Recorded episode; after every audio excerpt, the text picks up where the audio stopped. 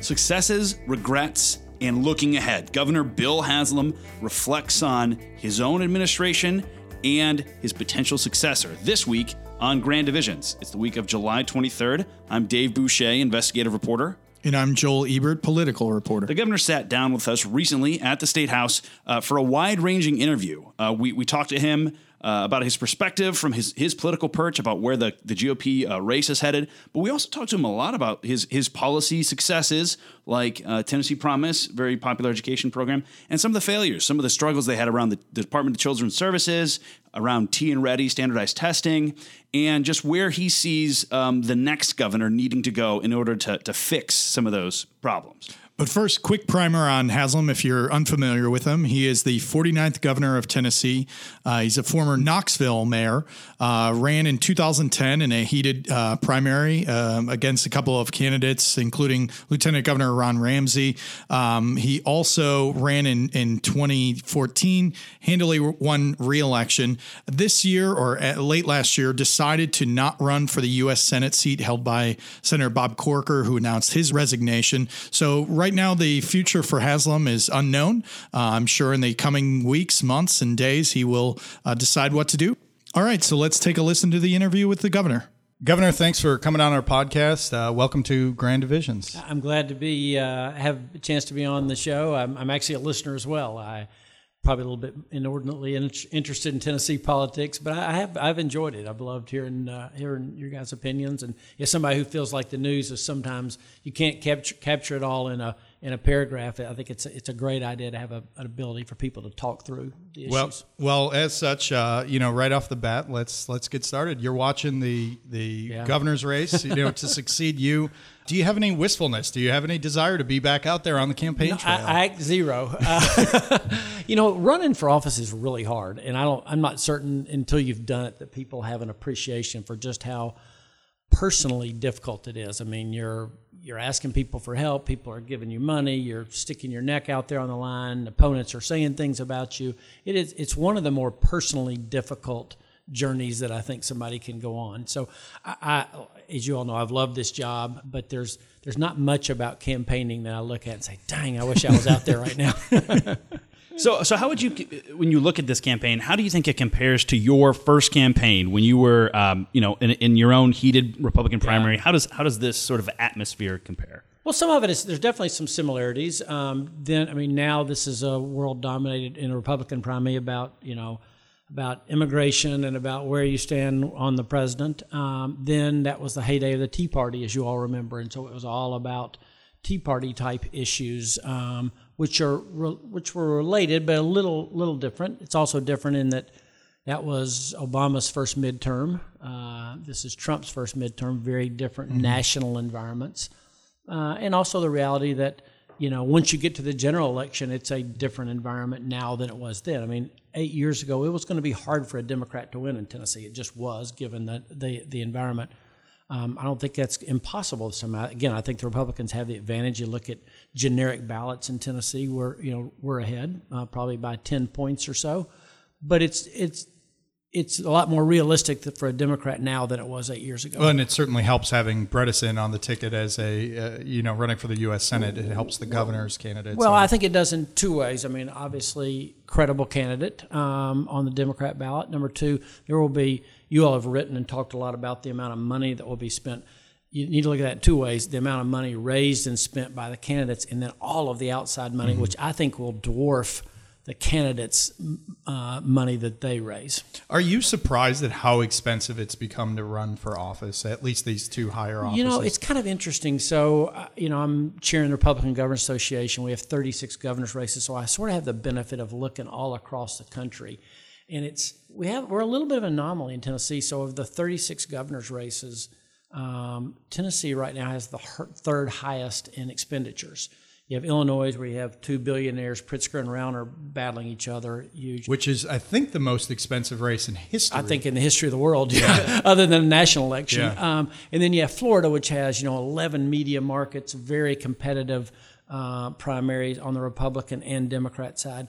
And then Tennessee, which is kind of I mean we're not we shouldn't be that high. So it's shocking. It is a little shocking, and it's you know it's a little function of the race and who all's in it, et cetera. But it I think uh, people look at it and say, well, this must be the way all elections are, and they're, they're not. I mean, there are a lot of elections that look like they did 10, 12 years ago across the country. Why do you think none of the Republicans, despite spending that money and, and campaigning some of them for a long time, have been able to really kind of um, run away with the race? So really, why hasn't one person really emerged as like the favorite Yeah, so, so, far? I think the you know the big question is that, and then why are there still so many undecideds?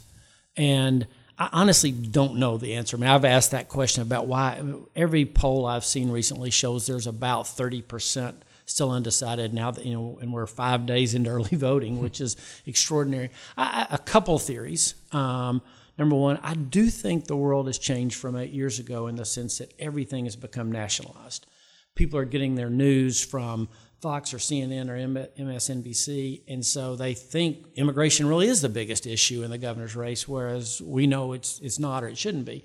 Um, so I think there's a lack of there's a lot less focus on state and local government period than there was. So I think some of that's just people, they're voters, they're they're you know they voted in four out of the last four elections, they're going to vote, but they're just not thinking as much about state and local elections. So I think that's one. Number two, you know, on the Republican side, we have a you know we have an abundance of legitimate good candidates. You know, regardless of who you're for, you got to say those are four legitimate, qualified candidates for governor, and so I think that's making it a little more difficult. You recently penned a an op-ed or a, a letter essentially to your eventual Right. successor, where you said, you know, a lot of things you've been campaigning Right. on aren't necessarily going to be the things you work on immediately as governor. What's going to be the most important issue for the next governor to, to address? Well, I, two or three things come to mind. For any governor, how you run TennCare is a big deal. Okay, we forget, but you know, we we had 10 TennCare directors in the first 10 years of this state's experience with TennCare. Tumultuous, Right. uh, I mean, hard, right? And then, then we had one, Darin Gordon, for 10 years, and then Wendy has done it for the last three. Who runs TennCare is a big deal because there's so much money and there's so much fluctuation, and it can affect your budget one way or another. And it's one of those things, everybody wants to keep the cost of government under control, but the calls you get from legislators are, are why did you turn down that constituent of mine for coverage? Why are we not paying this provider what we used to pay them, et cetera? So you're in the middle of all that. That's one. Just uh, offhand, do you remember how much of the state budget is? Yeah, it's it's really close to being. Um, uh, we're in the, the mid to high twenties Okay. in terms of the percentage of the budget. Now, a lot of that's federal money, Mm-hmm. but it's, still a, you know it's still a huge chunk of the budget. So you're in the I'm offhand twelve to thirteen billion dollar Mm. range. Um, that's one. Number two, you know, you all are familiar with a lot of the issues we've had around education. I came into a situation where Tennessee had just completed a Race to the Top. We'd made some big changes, some policy changes on the prior administration we knew our job was going to be to stand in the door when there was pushback. So the big changes around higher standards, an assessment tied to those standards, and evaluations. The teachers' evaluations being uh, that the assessments and the results of that were part of the evaluations. We knew there would be pushback. Our job was to stand in the door, which we have done, but that won't stop. There will be continued pressure. Obviously, the challenges we've had around TNReady have exacerbated that pressure and will make it harder. Well, yeah, and you, mentioned that. I mean, as you said, you came in and, and focused a lot on both higher education Right. and on uh, accountability in, in K 12. Right. There's been a lot of focus on that. And yet, for whatever reason, the state has spent millions of dollars on this standardized test that has seemingly not bedeviled other states to the same degree that it has really hamstrung Tennessee. How does that happen? So, so there's two or three reasons. One, you got to have to go back to how did we get with this test. So we had uh, a national vendor, the the PARCC test, um, uh, administered by Pearson, uh, nationally known, tested, tried. We had ex- we had done all the work. Back in all the, the furor over Common Core, the legislature said we don't want to use them. We don't want to use anything that's national nature. We don't want to use Pearson. We think they're part of this big, you know, national conspiracy that involves Common Core, et cetera. So let's not do that. Let's go out for a bid. Um, and we did that. Unfortunately, then due to the state's purchasing requirements, we had the top three folks, none of them really were of the size and experience where they had done something to this. So that's one. Number two, one of the reasons there hadn't been so much pressure is a lot of states don't do what we do, where they tie the teachers' evaluations to the assessments. So it is more high stakes in nature, if you will. Once you have that, you have a lot more people who are genuinely invested in that process, and that raises the energy and the interest level, if you will. And just potentially maybe a higher level of scrutiny coming from teachers, organizations, well, no, or other people not, who not have. potentially there is. I mean, so you know, my fear when I mean, like I said, uh, when that when we had the TN Ready, you know, issues back this spring. I mean, I had a pit in my stomach because I do think it's important. I'm one of the ones that thinks our progress is due to a lot of things, but one of those is evaluations tied to assessments, and that wasn't a Republican idea, by the way. That was President Obama's idea, and then the Republicans came in and said, "Hey, that's what we believe too." But that's hard. There's a lot of pushback, and there will continue to be pushback. And so every time we have a, we have a problem, people go, go aha, see there, that's why we can't do it. So I think that's a problem. Was your fear that they, they would throw the baby out with the bathwater? You got it. Okay. Uh, I mean, it still is my fear. Hmm. And you know, the, the other thing that's different, as you all know, is you you know you know, 40 years ago when I worked uh, as an intern in the United States Senate, I did constituent services. I answered letters, you know, and they sent in letters and sent them back. And, you know, um, now folks are out there on the floor and they're getting messages mm-hmm. on their Facebook and everywhere else. And so all of a sudden they're going, I got 40 messages from teachers. Mm-hmm. Well, you know, those t- those teachers might be, con- or, you know, they're conveying what they really believe, but they have a vested stake in it as well. One of the issues that uh, the gubernatorial candidates have been talking about this this year has been the opioid crisis, right. the importance of addressing that. Your administration this year put $30 million towards that. Right. Uh, some folks were critical of that, saying it's a drop in the bucket. Yeah. This is not a new issue to Tennessee. We've dealt with this for, for several years now, and it's only gotten worse, seemingly. Has your administration dropped the ball on this issue? Well, I don't. I don't think I, I don't think we have. Um, obviously, I'm I'm biased, but I think we've done two or three things. It, it's it really was about um, I think two or three things: cutting off the supply, which we've made a couple of efforts, uh, and we would have even gotten stronger. But again, the lobbying effort against us, TMA and others, didn't want us to go as strong as what we initially mm-hmm. proposed. So we still think what we ended up with is very helpful and will make a difference. I hear people say all the time, like, "Man, I just you know had surgery and I just got five days worth of of opiates." Uh, what, what's the deal? Um, so we, we've made a real effort to change, and our MMEs prescribed, mm-hmm. the morphine milligram equivalence is dramatically down, almost as much as any other state. We're putting more money toward law enforcement and then more money toward treatment. Could we be spending more money on treatment? Sure. Um, and I think that'll be something for the next General Assembly to look at and say, is this initial investment we've made, is it making a difference?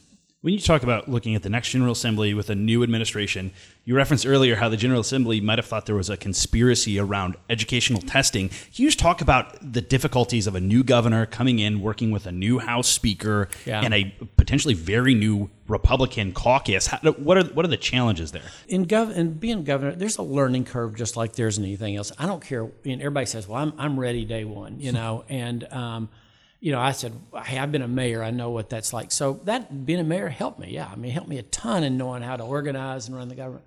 If you've been in the legislature, you say, I know exactly how that works. But it's still really different being the governor. I mean, you know, legislature sees one piece of state government, but you know, we got forty thousand employees and thirty-seven billion dollar operating entity out there. You know, it, there's just it's a vast enterprise, and so there's a learning curve on that side, but there's definitely a learning curve on the legislative side. And you know, I went from a world where I had nine city council members to where who elected on a nonpartisan basis to 132 very partisanly elected uh, members of the legislature. So there is a learning there. I, I, think your point's a good one. You're going to have a new governor next year, uh, a new speaker in the House, a new majority leader in the Senate. You can I can keep going on with positions with potentially as many as you know, as much as 25 to 30 percent of leadership of the membership knew. That's that's a big deal.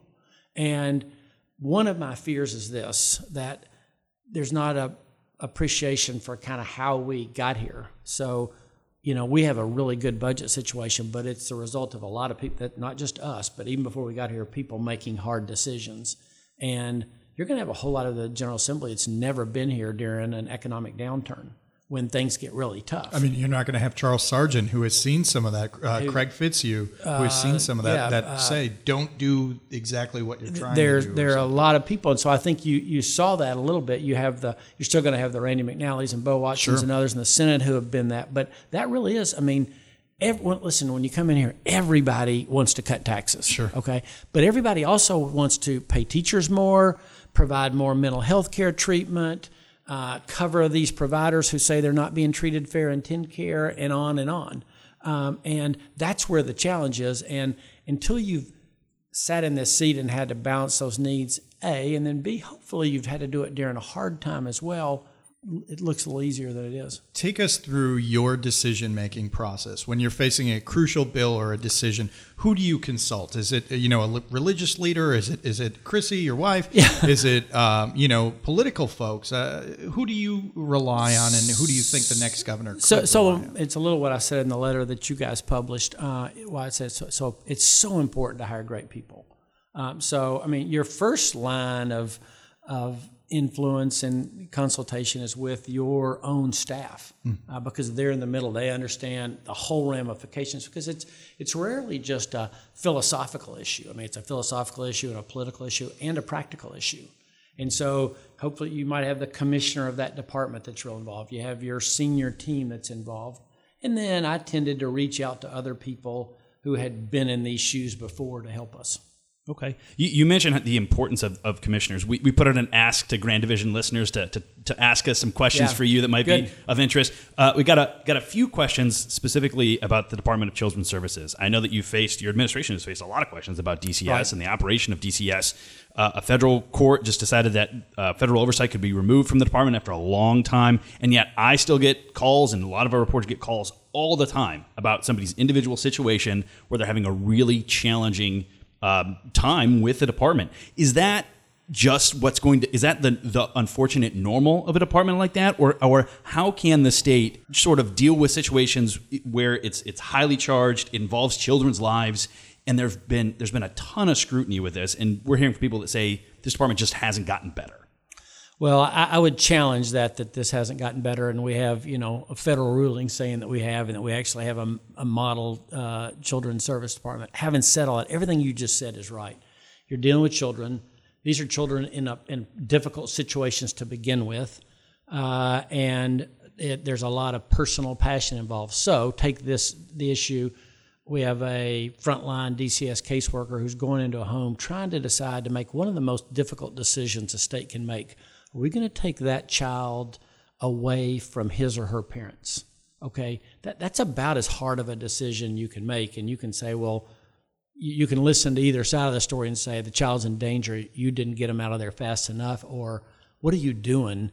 Uh, you know, cutting off that parent's rights, taking their children from them. How dare you, the state, do that? And you can go listen to passionate people uh, in the very same case argue you all should have taken that child a month ago to what are you doing here?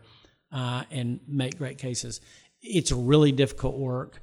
The key is to have people with huge hearts and great experience and a lot of wisdom. Uh, but I think that's always going to be an area where you're going to hear some complaints just because of the nature and the difficulty of what they do. We heard after um, Jim Henry, the, the commissioner, right. came in, a lot of positive feedback from from his leadership can you uh, talk about the importance of finding the right commissioner when you're governor and when you start on that decision making process? Like, should the candidates be thinking now about like who they want to run certain departments? I would certainly be, you know, you don't have the luxury now of, of, focusing on that, but I would definitely be collecting information. So, like our Commissioner of Commerce and Insurance, Julie McPeak, who's I think done a great job in very difficult, changing insurance world with Affordable Care Act and everything else uh, I met when I was campaigning and went to her law firm and found out she had had that same job in Kentucky and then she'd moved to Tennessee and she started asking me all these questions. I had no idea. I'm like, I don't, I don't know how to begin to answer your so question. you get into office and you remember that. And I wrote down Julie's name and did that. There's also people I knew all along. Having said that, the other thing I would say is this: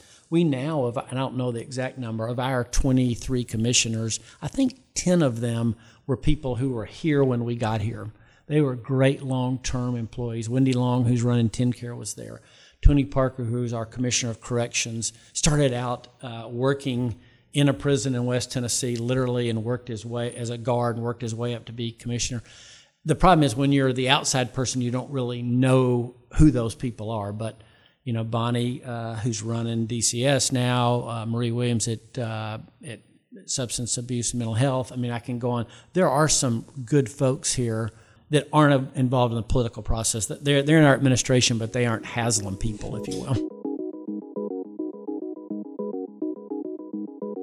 plenty more to come from the governor. We have a lightning round of questions where we touch on everything from his own political future, what he sees Bob Corker and Lamar Alexander doing, how he thinks Trump will fare in the 2020 election, how he thinks the volunteers will fare this year in the fall.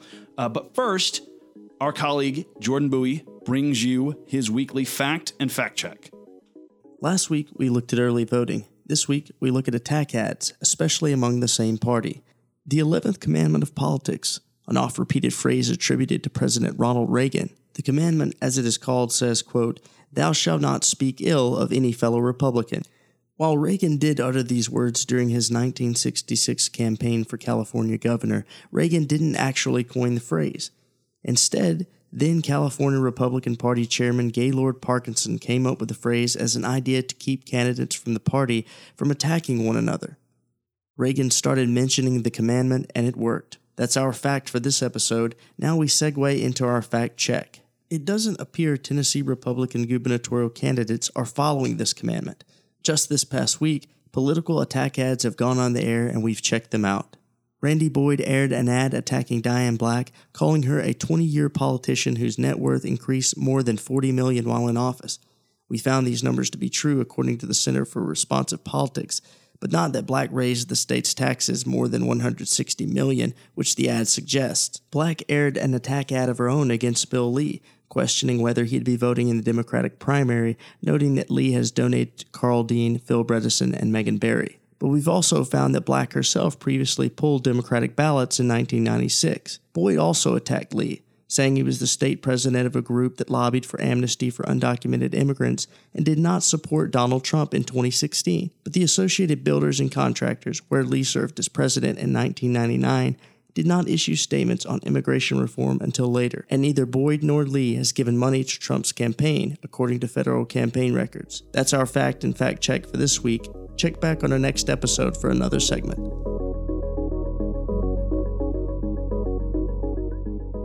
All right, now let's get back to our interview with Governor Haslam. Looking back on on your history in the office, uh, is there a what's your biggest regret? And second question, is there a bill that became law without your signature that you would have gone the other way and wish you had a second chance? You would have. Yeah, so that, there's a lot of regret. I mean, you don't make this many decisions and not think, oh, I wish I would have done this differently. Sometimes my regrets were situations where I didn't step in. They were more management situations where I said, well, the governor doesn't need to go be the heavy hand in that, and I didn't. Um, you asked mainly about bills, but I feel like there's way more decisions sure. outside the legislative process or things where I thought, well, I don't want to be that governor that's jumping in and making every decision. Some of my biggest regrets are things that I they were sins of omission, not commission. okay. So one, number two. I mean, obviously, we really wanted to work out Insure Tennessee, um, and would have. I, I, still think our plan was a good plan that would have saved the state money, covered people, been the right thing to do, um, and would have long term been good for the country too. Because I think we would put some models in place for how to make it more.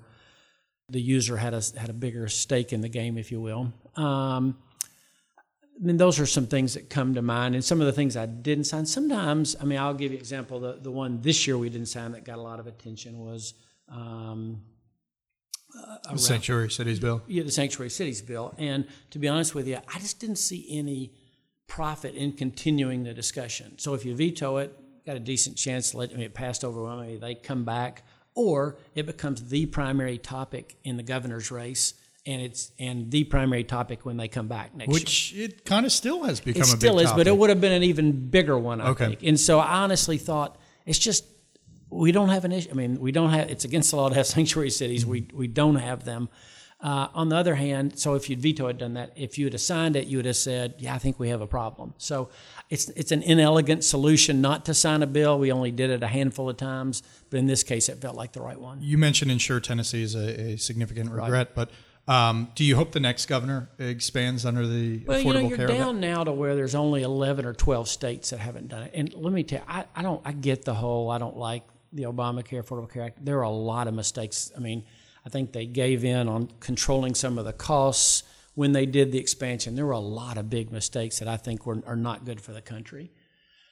but I think going forward, you're down. Like I said, you're down to 10, 11, 12 states that haven't. At some point in time, we're going to say, can we put the right cost controls in there, whether it be everything from work requirements to some sort of user engagement, um, to where we come out ahead, uh, having expanded. And at some point in time, I think those states that haven't looked around saying, well, we're all all 50 states are paying for it and 40 states are getting the benefit when when there are potentially hundreds of thousands of people in Tennessee who could get some sort of coverage through expanding insurance why are the Republicans running for governor talking about to various degrees protecting the unborn ensuring your right to have a gun under the second amendment and Sanctuary immigration cities, building a wall, yeah. building a wall yeah so i, I think um, i mean the, the the blunt answer is that's what the people voting in the primaries care about again because they're getting their most of their news on a national basis. Do you not think that that's playing to, to some degree to the, the lowest common denominator in the Republican Well- Party, though? There have to be people that don't care about those issues well, who I, are th- voting I think too. there is, and I think in the end, I think part of our job is to say,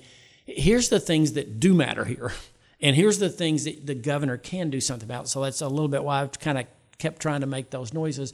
And again, I don't, I- don't blame you know you all as local media. Unfortunately, it's just people they their thinking is so nationalized in scope now. And I talk to people like friends of mine, okay, and there'll be something big going on in the state, and they'll be clueless about it uh, because that's just not what they're watching news. So I've gotten in the habit of when I, whenever we're with friends saying, "Where do you get your news from?" and they're getting it off their phone or off their you know off their cable, and that's that's not good for us. Not I mean for us as a people. You've been critical of the president, Donald Trump. Um, do you have a future in his Republican Party?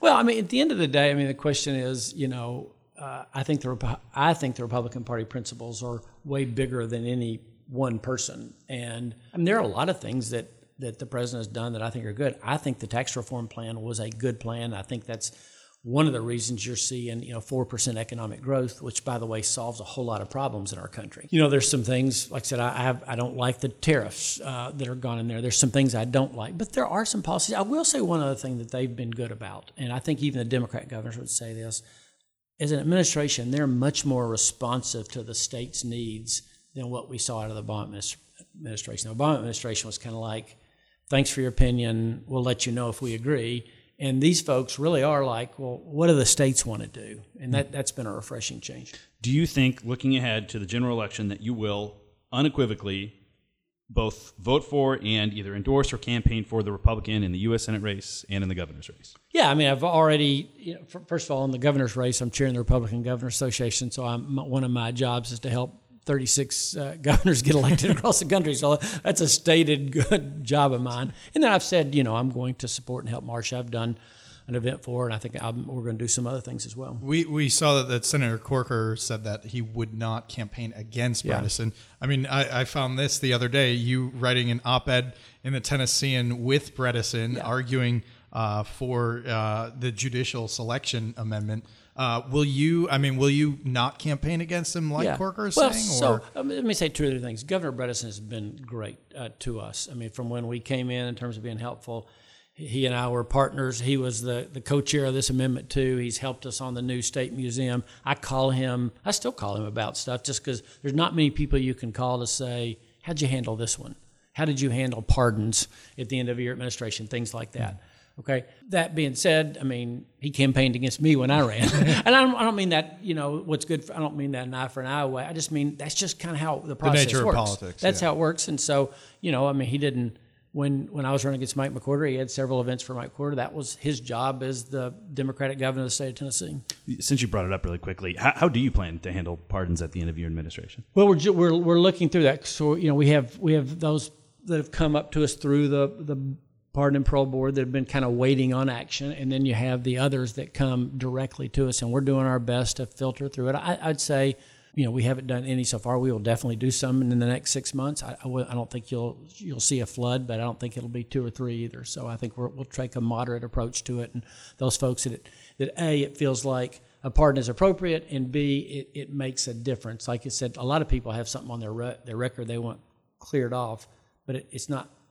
They just want that. It won't necessarily. They can't get a different. Won't, we won't be getting a different job or something. We'll try to do those things whose life has been restricted because of it. the August primary is right around the corner. How do candidates move and transition from running in a primary and then going to the general? So, What's I mean, that pivot like? One, of the things I've all, I've always been a, a, a believer in is you have to be both a candidate and as a party um, focused on people who can win two elections. Winning one election doesn't do you any good, Mm-hmm. and so I try to do that as a candidate, and I've tried to say that to the Republicans as well. I mean, we have some, like I said, cheering Republican governors.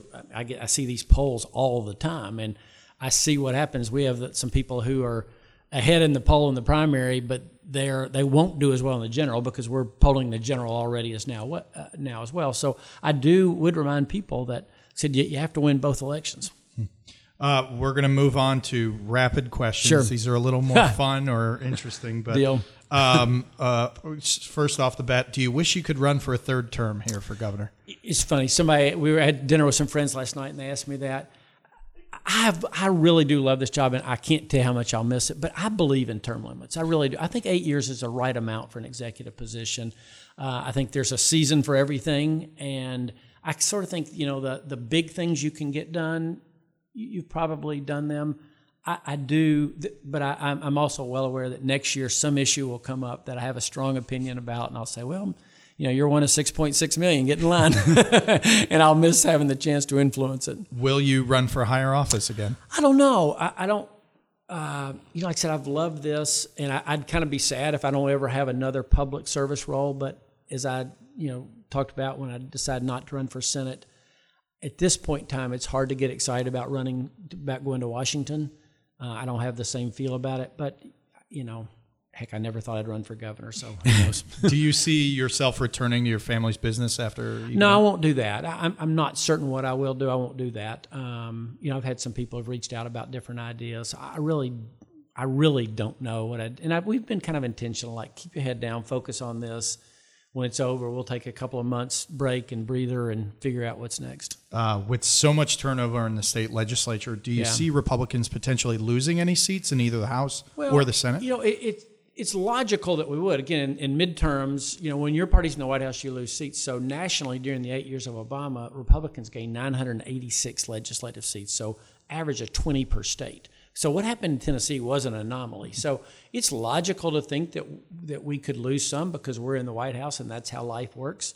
I don't. When I look out there and look at the races, I don't see a whole lot of that happening in Tennessee. Could could the Dems pick up you know, two or three seats they could if we don't run smart races and elect the right people. what does Senator Lamar Alexander do in 2020? Does he run for reelection? or- I honestly don't know. We are, as you know, we- we've been friends for a long time, and I've been I've taken advice of his counsel and wisdom. I honestly don't know, and I don't know if he knows that, and I haven't asked him that.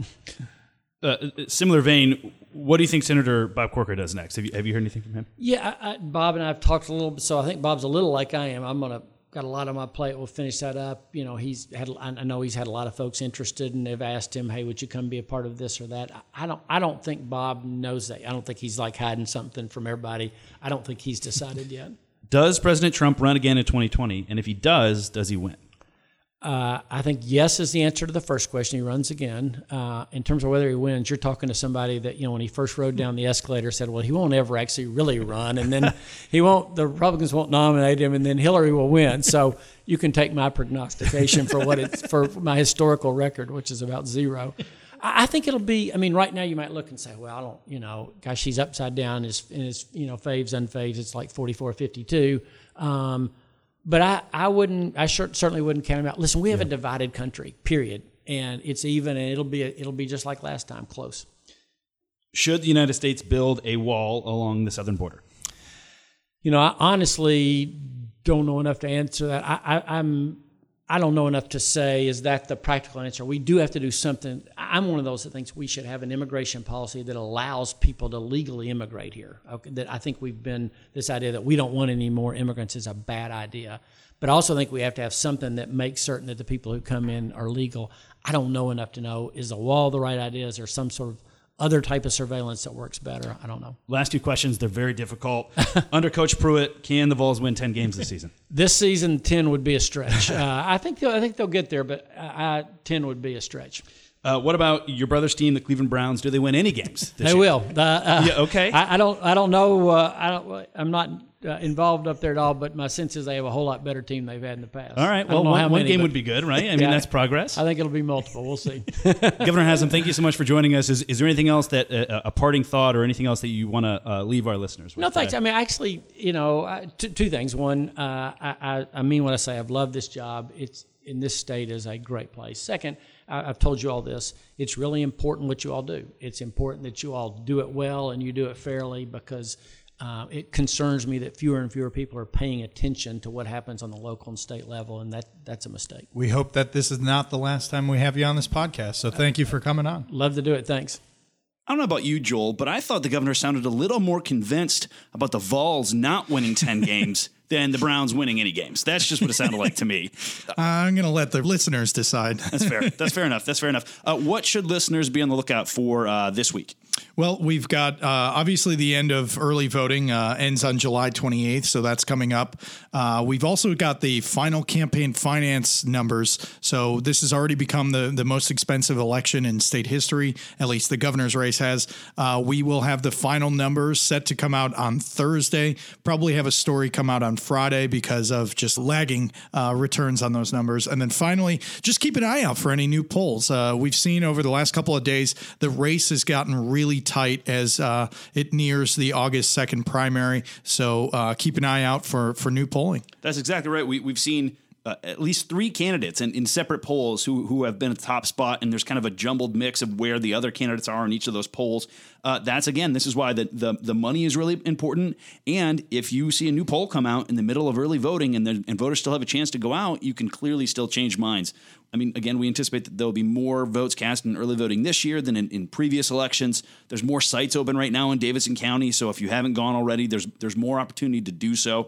Uh, there's still a ton that can happen between now and the August 2nd primary. And as always, if you're still making up your mind, feel free to go to the Tennessean, the USA Today Network's various property uh, websites and find information on these candidates. Uh, you can find the latest stories. We've got bios of everybody. We've got uh, summaries of where they stand on issues. Uh, we've got it all that that hopefully can help you decide who you're going to vote for in the primary. We hope you've already made up your mind about Grand Divisions and that it's your favorite Tennessee politics podcast. If that's the case, you should rate us and review us on iTunes or anywhere else that, that you get your podcast. It helps us. The Google juice, I think. Google, that's what you call it. It helps us broaden our audience and get to, to new people. Thanks for listening, and we'll see you next week.